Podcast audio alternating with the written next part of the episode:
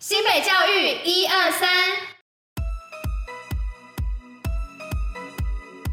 不看新闻没关系，让我们用说的给你听。我是珍珍，我是彤彤。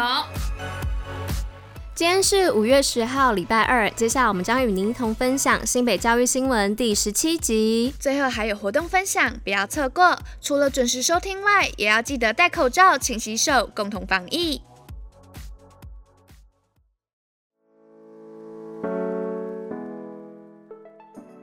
新北十八所完全中学六月起试办国中劳权课程。新北市劳工局推动的高中职劳动权益课程，今年六月起将于十八所完全中学推动国中劳权课程，以国中部九年级学生为试办对象，并达成引导国中生试探未来职涯方向，体会工作与生活平衡，以及认识工会保护伞，破除罢工污名化的目标，期望能提升同学对职场劳动权益与工作伦理的了解，避免青年同学打打工或求职遭受雇主不法对待。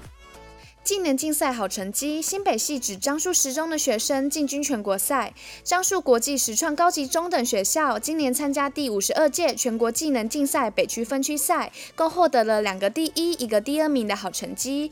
由此可展现新北市长期耕耘技职教育的成果，也让我们为迎战全国赛的参赛同学加油打气。A I 城市设计赛，民安国小包办前三名。今年的全国猫咪杯 Scratch 竞赛首次新增机器学习 A I 城市设计示范赛项目，国小组由新北市新庄区民安国小包办国小组前三名，国中组则为南山中学荣获第三名，双溪高中国中部得到佳作。让我们一同为得奖学校喝彩。拆除老旧看板，修德国小打造全新意象。三重区修德国小不但拆除老旧看板外，还请来专业设计师打造穿堂的全新意象，营造美感环境，并从生活中学习。防疫基本功，新北最用功。校园防疫措施一把抓。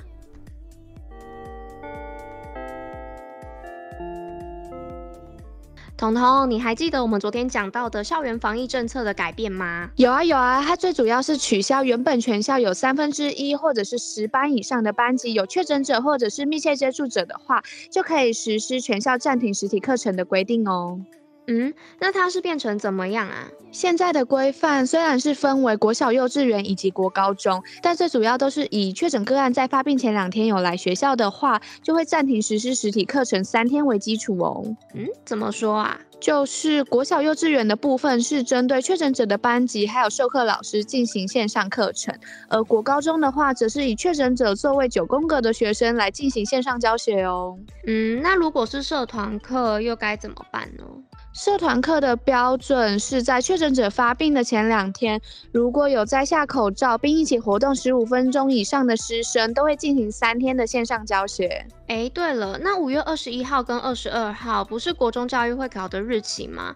那针对国中教育会考，教育部有什么相对应的防疫措施啊？有啊有啊，针对国三的考生，在会考前的一到两周，各校其实就会实施线上教学，让学生在居家线上学习外，也宣导线上授课期间避免外出，降低学生染疫的风险，以让学生都可以到现场参加考试为原则哦。嗯，那如果有同学不幸确诊的话，又该怎么办呢？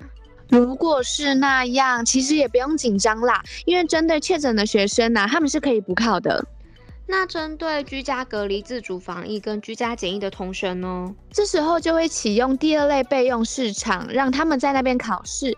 另外，如果是现场发烧或者是呼吸道不适的同学，也是在第二类备用市场哦。所以那一般考生就是在一般考场咯。对啊对啊，然后自主健康管理的同学也会在一般考场进行会考。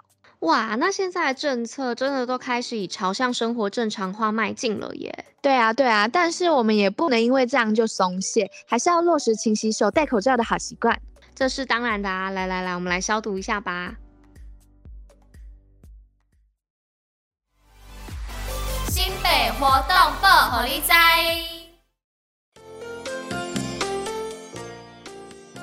哎、欸，彤彤，你在做什么啊？这个吗？我在看十三行博物馆新推出的活动啊，还有纪念品可以拿哦。你看，你看。嗯，我看一下哦。哎，这个是有关于土偶跟陶艺美学的活动哎。对啊，对啊，土偶的活动是会让大家自制小土偶，然后陶艺的部分只是会教大家使用史前派印刻画的方式来制作陶纹吸铁，然后两个都还可以拍照留念哦。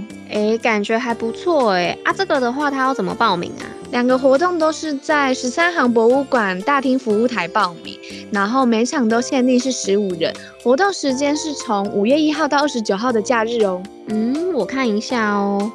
诶，他说土偶的活动是每天的上午十点、下午一点跟下午三点三场，陶艺活动的话则是上午十一点跟下午两点，还有下午四点。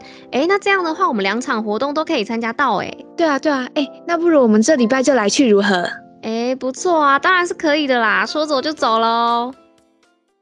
以上就是今天为大家选播的教育新闻，新北教育这样新，我们明天见。